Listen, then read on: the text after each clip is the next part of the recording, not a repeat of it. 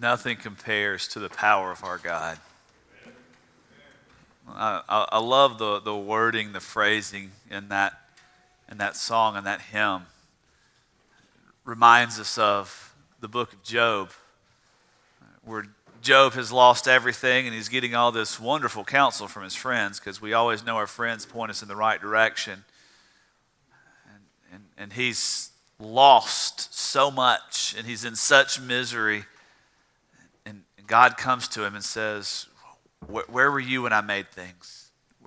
I didn't ask your ideas and your thoughts and your opinions on how I should design the world and the ebb and flow. And it just brings back to how marvelous and majestic is the power of our God that without us thinking about how things should work, God designed it perfectly. And we get to live in it. We get to bask in it. We get to enjoy the creative wonder, the created wonder of his world. Our King, our God. If you've got your Bible, I'd like to invite you to turn with me to the book of Ephesians, chapter 2. We're going to wrap up Ephesians 2 this morning. Um, if you've got, uh, if you want to use the Pew Bible, I believe it's on page 977. That's what it says there in your worship guide. Uh, also, uh, maybe you want to use a smartphone or a tablet and you want to look there and scroll along, go ahead. That's perfectly fine. But we're going to be looking at a passage of scripture here, rounding out the chapter, chapter 2 in the book of Ephesians. So let's kind of back up a little bit and see where we've been so we can uh, kind of catch what Paul is speaking to us about here today. And so we started all of this in chapter 1, obviously, because Ephesians 1 comes before Ephesians 2. But it says there that God has blessed us with every spiritual blessing. And for the rest of chapter 1, Paul lines out for us how God chose to do that. He did that because in love, he predestined us to adoptions as sons. How did he adopt us? He sent his son, Jesus Christ, to bear the weight of our sin. It says there in Ephesians chapter 1 that we have received this by his blood. Uh, that's the cross of Jesus Christ. That's the atonement. That's the death, the burial, the resurrection to cover our sins. And thereby we are what? Adopted as his children. We're brought into his family. We are family together. He goes in chapter 2 and he talks to us about how we were dead in our trespasses and sin, but God made us alive in Christ Jesus. He talks to us about how we were not of God's people. We were separate from the commonwealth of Israel, but God drew us who were far away into the closest quarters, into his, into his throne room, and where we were seated at his table to enjoy the blessings of being part of God's family. And last week we looked at how even our man made divisions, the ridiculous things that we prop up to separate ourselves from others, to say that we're better than this person or that person because maybe we make more money, maybe we have a better education, maybe we have a different skin tone. We put all these things up there in sinful arrogance. And it says that Jesus is our peace. He took down that barrier, He took down that dividing wall. And this morning we're going to look at the so what. You, you know, so what?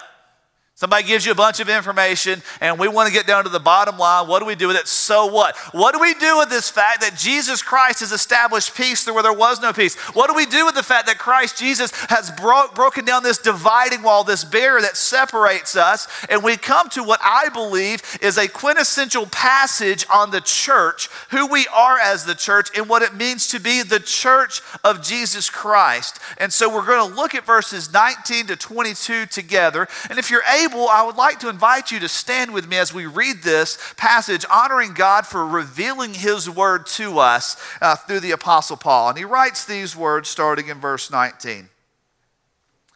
So then, you are no longer foreigners and strangers, but fellow citizens with the saints and members of God's household built on the foundation of the apostles and the prophets, with Christ Jesus himself as the cornerstone. In him, in Christ, the whole building being put together grows into a holy temple in the Lord.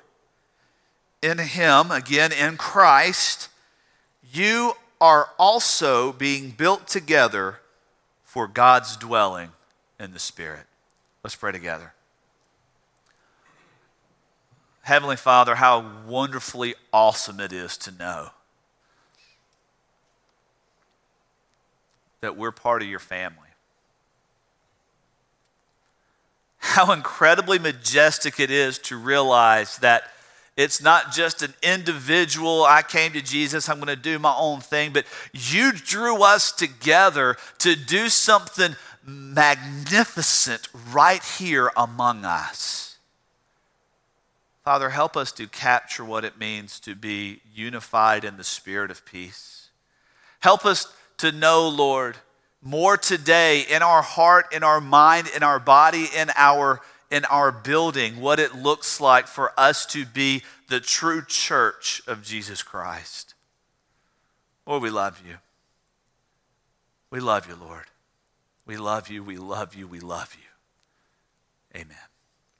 Thank you. You may be seated.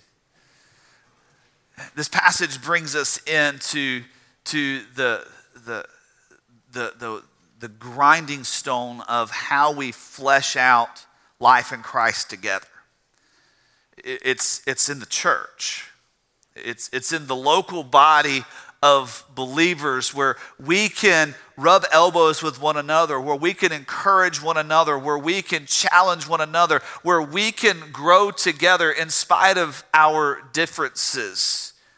There at the top of the page, there's a, there's a definition that's given there. This is uh, something that I came up a few years ago. I was doing a, a, a sermon series on the church and who the church is, and, and I just want to read over this with you. It's on the yeah, it's on the screen back here. It says the church is the body of the living Christ. As living bodies breathe, they grow. The breath of the church is the Holy Spirit. Its growth is the execution of God's plan for redemption as the church reaches into the heavens in worship the world in evangelism, the word in discipleship, and into itself for care and for edification. But what is central to all of this is how the Holy Spirit of God is the very breath that the church breathes. The, the word spirit, biblically speaking, also can be translated breath. It is what fills us. You know, go ahead, do this, go.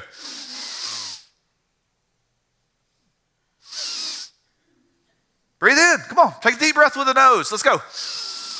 Ah, yeah. You fill your lungs. You were created to require oxygen. If you want to know how you'll do without oxygen, just hold your breath for a little while. Wait till you start turning purple. Wait till you start seeing ancestors and people that passed away years ago. And then breathe again. You require oxygen. And just the way that you require oxygen, your cells, your body cannot function without. But you know very good well that you live in Fairburn, Georgia. And living in Fairburn, Georgia, or in this general area, you're not breathing just pure oxygen. You're breathing a lot of pollutants. You're breathing in carbon monoxide. You're breathing in a little carbon dioxide. You're breathing in a little pet food. You're breathing in a little uh, uh, stuff coming off the interstate. You're breathing in a little bit of everything because the air that we breathe is not pure oxygen. But our bodies were designed such that the oxygen that is composed in, that of the air that we breathe, that's mostly composition of oxygen, that our bodies are designed to filter out that oxygen for its function. You and I live in a world where we're going to, as a church, breathe in all the pollution of the world around us, but we have to remain reliant on the power of the Holy Spirit as a family under the authority of God. Remember, we're not by ourselves. We were adopted adopted as sons and daughters of God Almighty. Therefore, I don't know how it works in your house, but the way it worked in my house growing up and the way it works in my house now is uh, daddy's the rule maker. I get a lot of input from mama. And mama oftentimes is the one that has to be the enforcer. But my kids go out as my kids living under the banner of my name, and they're covered by the last name Hill, and that carries on for them for generation to generation to generation. But more importantly, if we're a family adopted by God, we live under His banner, under His name, and therefore we go out in His image, His likeness to portray to the world what it means to be a family member of God's household. which is why we have the church. Which is why God saw fit to assemble us, those that He called His own children, to be members of His household. That's why He assembled us together this morning, First Baptist Church of Fairburn, right here in the city of Fairburn to be a light shining to the surrounding town, the surrounding world of what it means to embody the gospel of Jesus Christ. That's why he says in verse 19, So then, so then, you are no longer foreigners and strangers, but fellow citizens with the saints and members of God's household.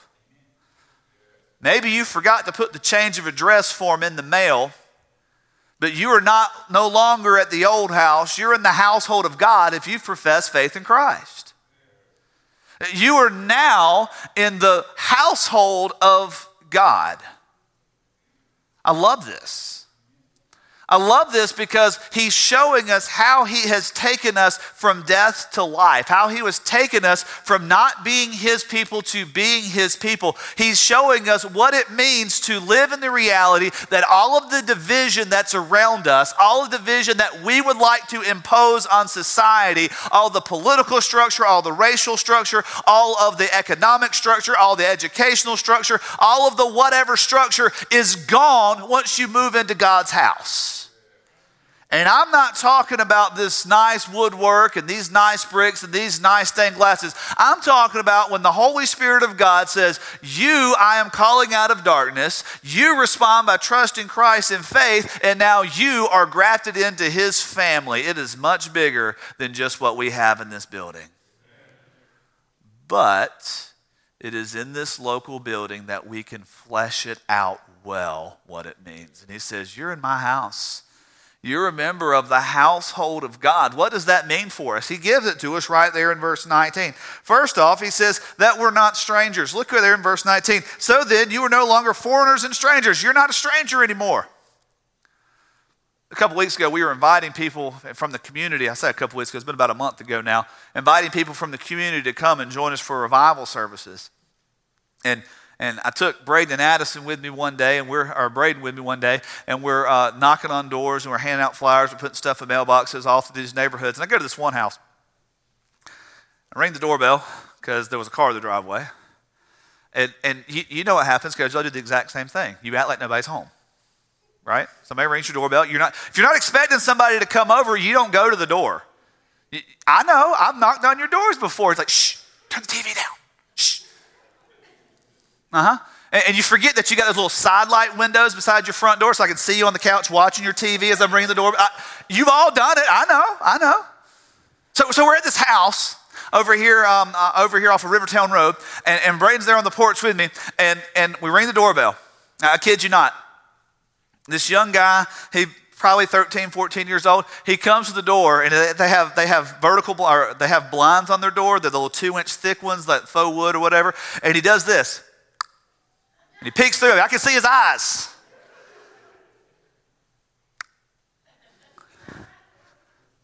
And Braden says, Daddy, why didn't you open the door?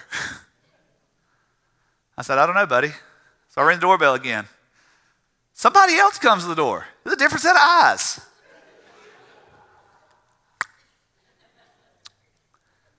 Then I could hear feet. Nobody came to the door. Why? Because we were strangers. They didn't know who we were. Anybody letting strangers just rummage through your house this week? Anybody gonna put a billboard out here on 85? Come to my house, give your address. All strangers invited to just rummage through my stuff. You're not gonna do that. So he went to another house, rang the doorbell. Two kids came to the door and they opened the blinds all the way. Eight years old, maybe about six years old, and they stood there and they stared at us. And they turned around and started yelling to somebody inside the house Grandma, they said they're from the church. They turned and look at me. Grandma says we can't let you in. So I'm holding my little flyer. And I say, I'm to put this in the door. Slid it in the door. And Braden asked me, Daddy, why won't they open the door for us? Because you don't just open the door for strangers. It was a teaching moment. I ever said that's why mommy and daddy told you don't run to the door and open it when it rings. Let us see. Because you don't just let strangers. But when you come to God now, it's not a man. Who are you? You are not a stranger. No longer are you a stranger. You are known by God because you have come through Christ Jesus. You don't get there without the cross, but once you enter through the doorway of the cross, Jesus said, I'm the door. You want to get there, you got to come through me. You go through that door, you're not a stranger. Not only are you no longer a stranger, he says, you're not a foreigner, you're not an alien. Now, I know we live in this, po- this uh, apocalyptic uh, you know, crazed society with the walking dead and little alien heads and all that stuff. And you're thinking little green men. No, no, we're not talking about green men. We're talking about someone who is a foreigner, someone who is not from this land. We have resident aliens in America, men and women that grew up, uh, families that grew up in other countries but have come to reside here. That's an alien status. But here's the thing when you, are, when you are of an alien status, you still have residency or you still have ties to the homeland. Some people are able to apply for dual citizenship. That way, you're no longer an alien here, but you're not an alien when you go home either. What God says is, you're not going to be an alien in my house, but you're going to be an alien to the world world around you because you're going to be operating a little bit differently than how the world around you operates. When it comes to God, you're not a foreigner, but people are going to look at you like you're speaking with some crazy accent they can't understand because you are speaking the holiness of God in a world that can't comprehend it. But you're not an alien to God. You're not a stranger to God. You're not a foreigner to God. You are His. Man, you see how unifying that is?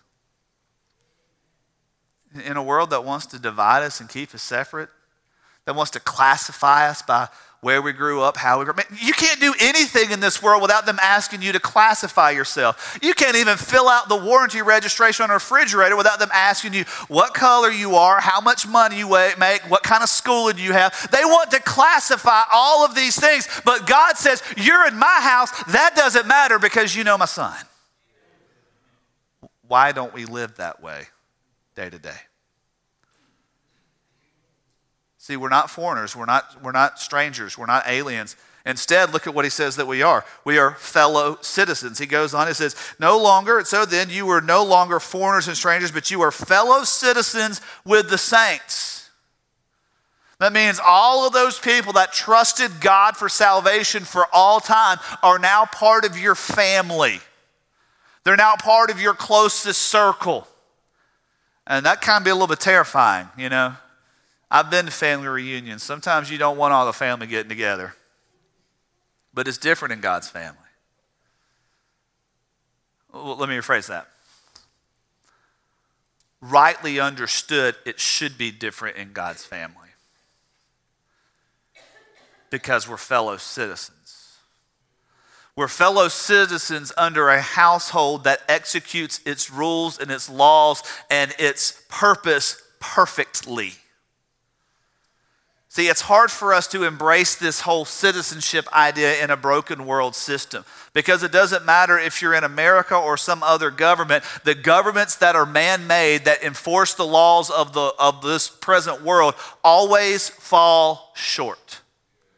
They always go lenient on some and tougher on others. They always look at some with a, with a more suspecting eye than they do others. And some people know what it's like to em, embody that, to live that, to walk through that. But we serve a God who is over his house, and through the blood of Christ, he executes his justice, his purpose, his plan equally.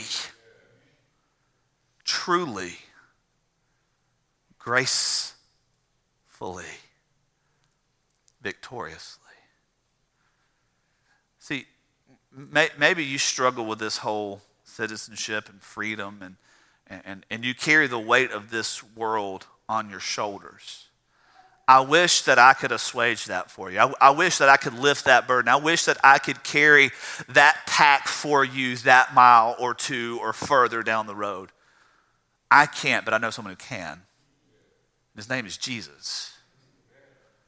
His name is Jesus, who bled and died for you and for the one who has made you feel that way and carry that burden. And He is offering you peace and forgiveness that this world will never offer as you become a citizen of the household of God.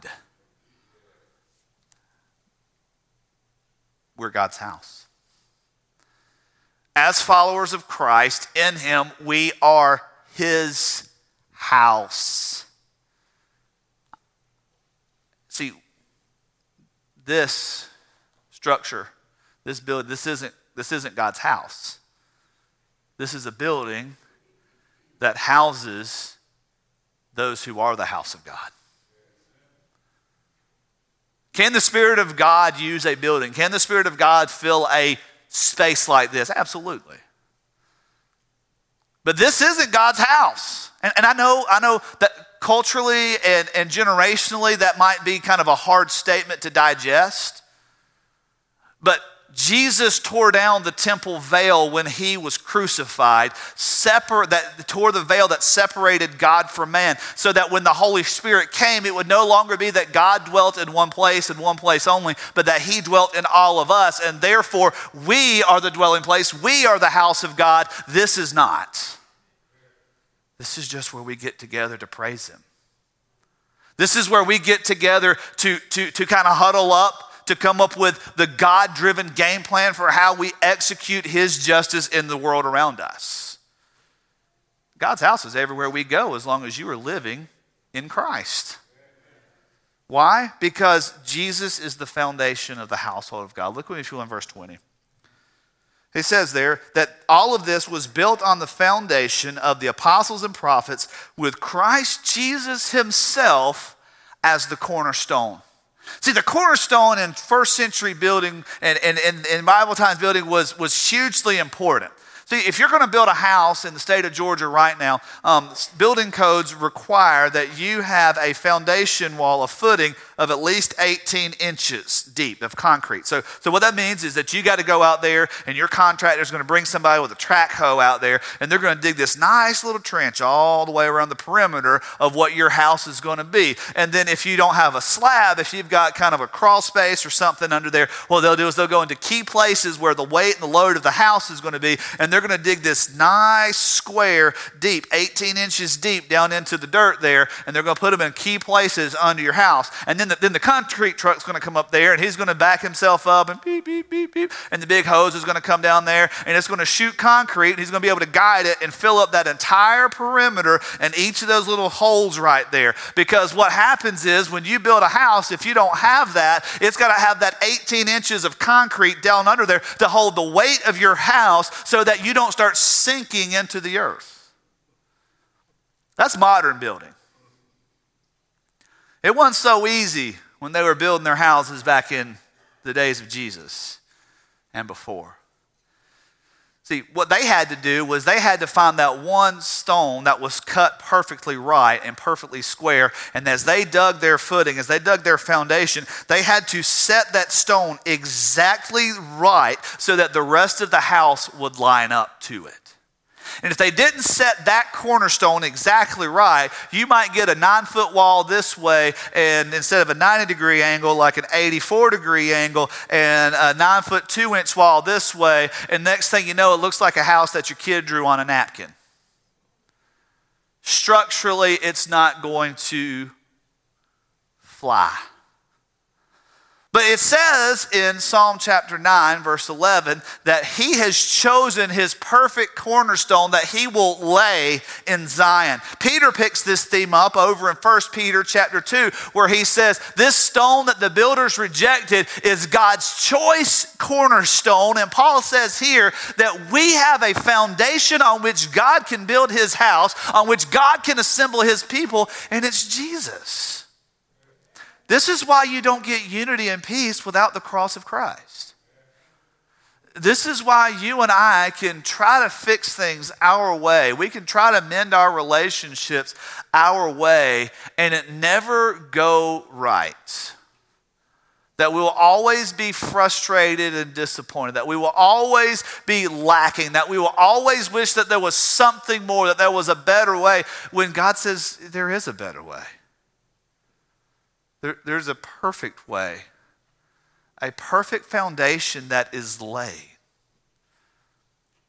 That's why if you are ever in a church and Christ Jesus is not lifted up as the Son of God and the only means of salvation, you need to get out of there. Because they're going to teach you something false. We saw some friends yes, just yesterday. We traveled back to South Carolina to do a funeral for, for a lady that was part of our last church. And and we were having we were uh, just having some conversation with some friends and uh, they were telling us about a couple of churches they had visited. And there was one that they had visited in town. They had some friends that went there. And, and they, the words they said was you know it really wasn't like a you know in your face step on your toes type sermon or anything. But at the end they made it at the end of the service they made a disclaimer comment that you know, for, for all of you that aren't, you know, that are visitors, aren't used to being here, we don't always preach this heavy hellfire brimstone kind of stuff. They said, we kind of knew right then that it really wasn't for us because it wasn't really hellfire and brimstone that they were preaching, that it was soft. And I'm not saying that every sermon you have to, that you hear has to be, you're a sinner, you're a sinner, you're a sinner, you're going to hell, get Jesus. No, no, no, no, don't have to be that. But if it does not point to the righteousness of Christ and Christ Jesus as the only hope, and not just the stuff you'll get, and not just 19 ways to have this or to do that, if it's not about who Christ Jesus is, then it's built on a faulty foundation and will lead you astray. If we are in the household of God, it starts because Jesus is our foundation. Because Jesus is our foundation, we've got to look at what God's doing. Verse 21 shows us that God is building his house. See, God is building. It says in there, in Christ, the whole building being put together grows into a holy temple. I, I, I love the phrase there, being put together. It's not that you're doing it, it's intentionally used in a passive voice. The house doesn't build itself. There is a master carpenter that is at work. A few years ago, my parents built a house uh, when I was still in high school. And, you know, the, the trucks didn't drop the lumber and the brick and the siding and the sheetrock off. And, like, they come back two months later and there's just a house there that somehow, you know, bippity boppity boo, there it is. There, there weren't boards later on going, you know, we should get together and do something. Hey, nails, come stick yourself through my head. Let's, let's put, yeah. No. There was somebody that was looking at a plan for what it needed to be and how it would look and masterfully knew how to assemble, to cut, to, to trim what was useless, to make sure it was useful for the purpose of being the house. That is what God does when He assembles us together, when He draws us back to the purpose of being in Christ which is to glorify Him, to show to the world that there is a Savior and how He has revealed Himself is in His Son, Jesus Christ. It says there that in Christ, the whole building is being put together, it grows into a holy temple in the Lord. See, this whole thing is done in Christ. This whole thing is done in Christ. This is one of Paul's favorite phrases in all of Ephesians, especially the first three chapters. In him in Christ.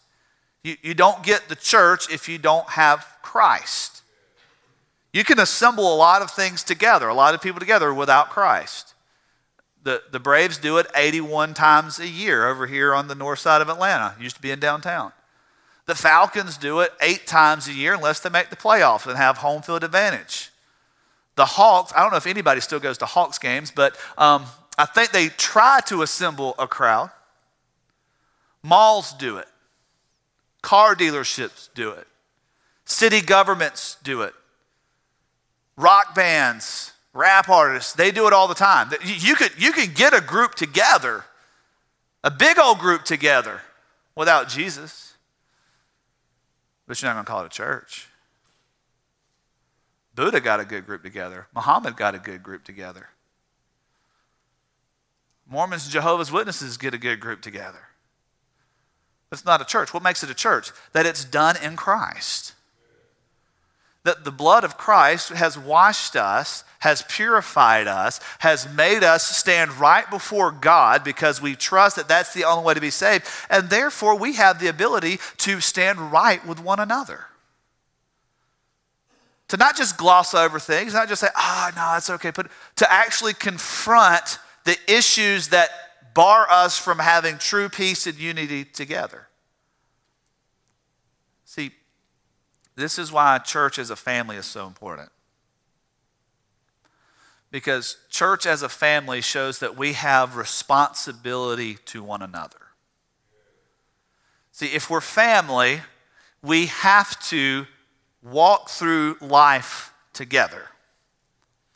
Maybe you came, come from a bad family. You, and you, you hear the idea of family and you think uh, a bunch of rules. Maybe you think abuse. I mean, I, I, I can't speak to what your family dynamic was, but here's what I can speak to that in the church, as the family of God, we approach it through Christ, and therefore we see our responsibility to be to one another a gospel responsibility that I'm not growing spiritually, I'm not growing in my faith if I'm not through Christ reaching into the lives of my brothers and sisters of in Christ. Paul shows us here in this that this is a spiritual thing.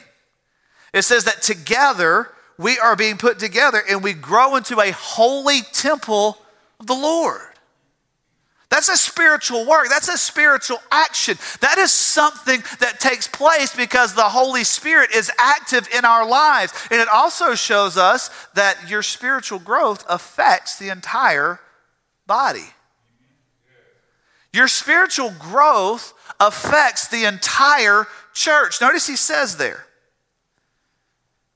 the whole building is put together and it grows into a holy temple.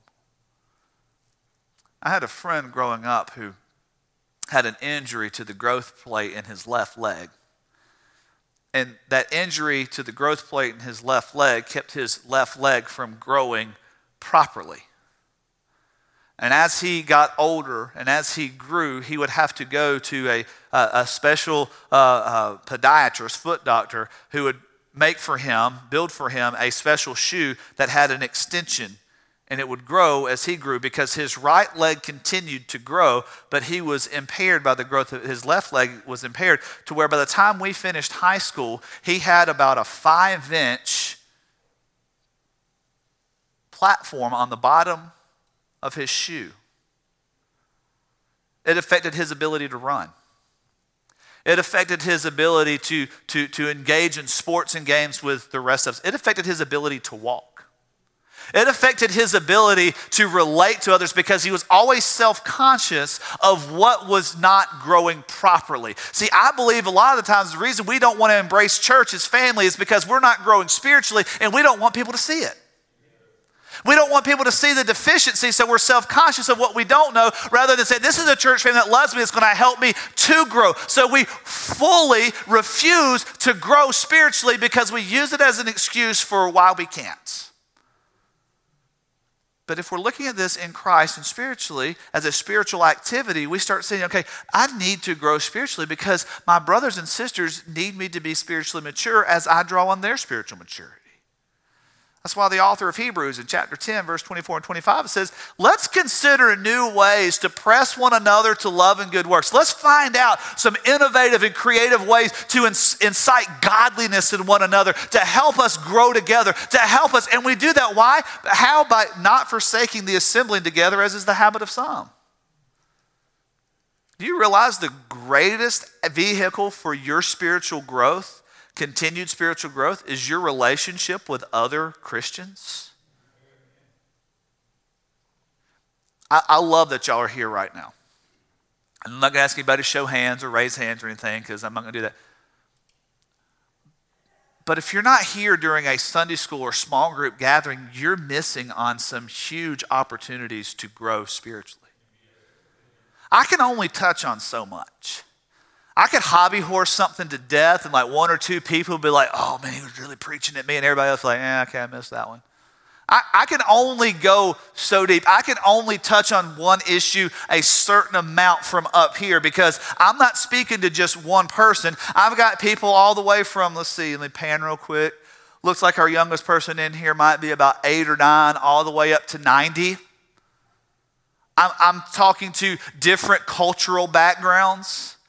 So I might hammer on something for a passage and just really beat it to death and beat it to death and beat it to death. And one person said, well, that one was definitely for me. And everybody else say, I can only go so deep on certain things. But when you put yourself in a Sunday school class or a small group discipleship, what you're doing is you're opening your life up for others to help you grow spiritually. So let me just go ahead and say, be here at 945 next Sunday. Invest in a relationship. It's more important, I believe, that for you to grow spiritually by being here at 945 than it is for 11. We want this place full. And by my count right now, downstairs we have one, two, three, four, four pews that are fully empty. Upstairs we got a few more. Man, I would love for every pew to have all the seats filled. I'd love that.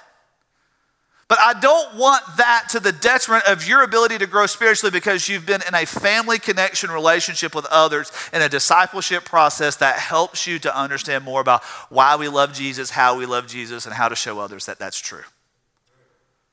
See, that's where spiritual growth comes in. That's why we assemble together. That's why we say, well, we're going to have this goal for 250 people in Sunday school average by the end of the year. And while we're starting new classes, a college and career class, or college class that we started uh, just a couple months ago, two week, last Sunday, kicking off a new study through, through Romans that Mike Dixon is leading. That's why we're doing this, so that we can see new ways to bridge into people's life to help you grow. Because a stronger you is a stronger us, a weaker you is a weaker us a weaker us is bad for Fairburn. A weaker us is bad for the cause of the gospel. That's why I'm committed to being a shining light right here in downtown. Do, do you realize that right now, right now, there are um, exactly one other church in Fairburn that doesn't preach a watered down gospel? I said there are to make you think there's going to be more, but there's only one. Did you know that right now in the city of Fairburn, in the downtown area of Fairburn, we're it? We're it. However, many years ago it was that the trade was made between Fairburn, uh, this, this church, I think it was Deep Creek or Deep Springs, Deep something back then, uh, the Deep Church, and the, the railroad to move us to this location wasn't because it was more convenient for them, but because God was placing a church right here in the downtown of Fairburn that could be a light shining for the gospel because no one else does. And this isn't a judgment on any other church or any other preacher, but it's not about prosperity. It's not about what you get in this life. It's about who He is and how we worship Him and see lives transformed. And we are it. If we leave Fairburn, who's left? Exactly. A stronger church is needed in Fairburn, and that is accomplished as we grow spiritually together. As we say, God, I see that you are putting us together and you are growing us as a holy temple. For what purpose? Because God dwells in his house. God dwells in his house. Look with me, if you will, verse 22. In him, in Christ, you are built together for God's dwelling. See, God is independently wealthy. And, and God could, because he has the ability, the resource, and the creative power to do so, to build houses all over the place that he just kind of visits from time to time. But God didn't build a timeshare here, he built a house to dwell in. You are not just some sort of, he gets a week this year or a weekend that year. Some people have them, some people have vacation homes, man, and I envy you. I'll be honest with you, I do. If you want to just, you know, build me a house on Hilton Head Island, I would love it. We could be best friends forever.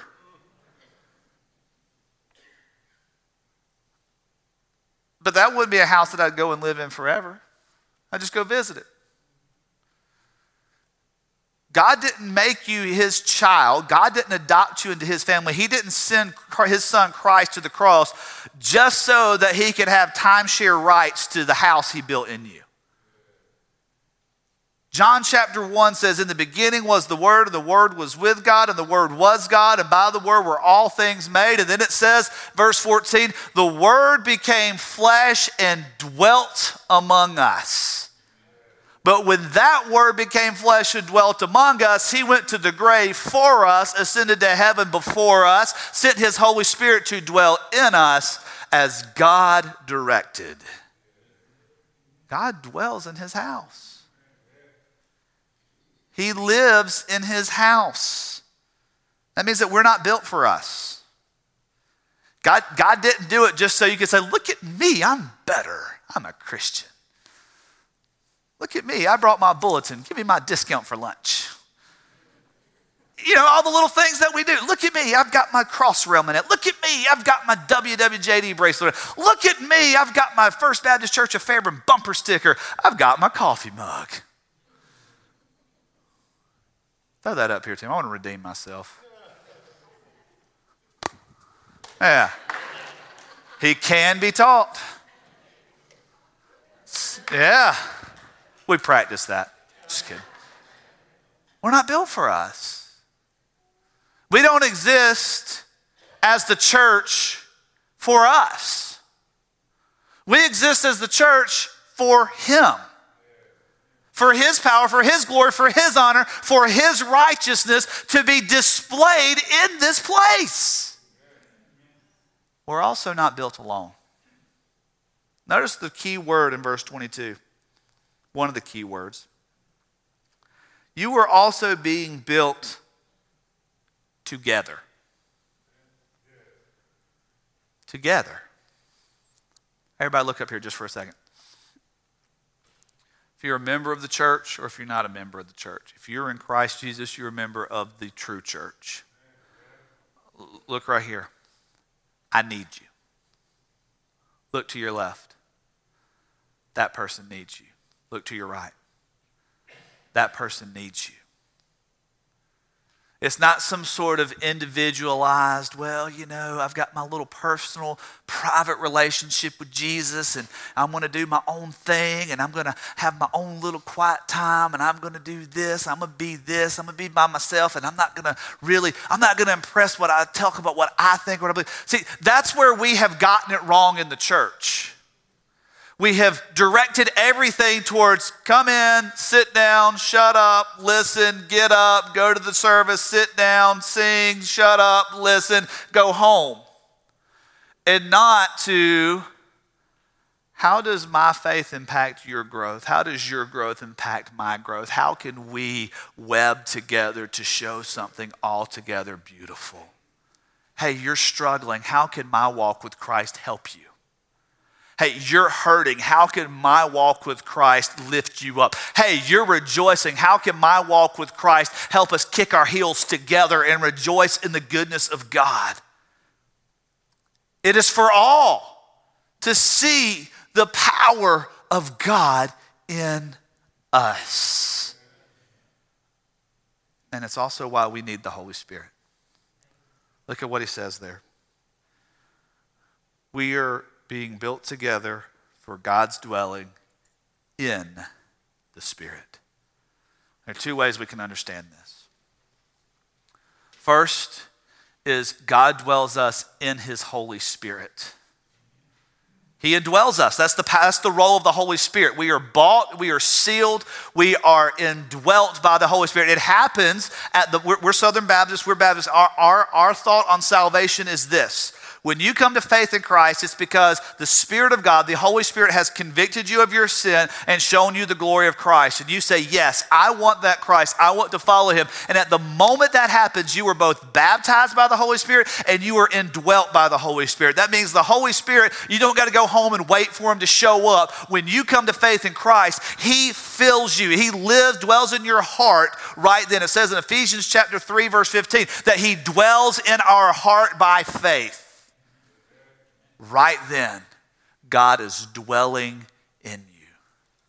But we also understand this as how the Holy Spirit fills us. Church, I'm not going to not to press the point any further. We need the Holy Spirit if we're going to grow to see the glory of God demonstrated in Fairburn, Georgia. So maybe this morning you're struggling with what that means, what that looks like, why you need the Holy Spirit. Let me tell you why.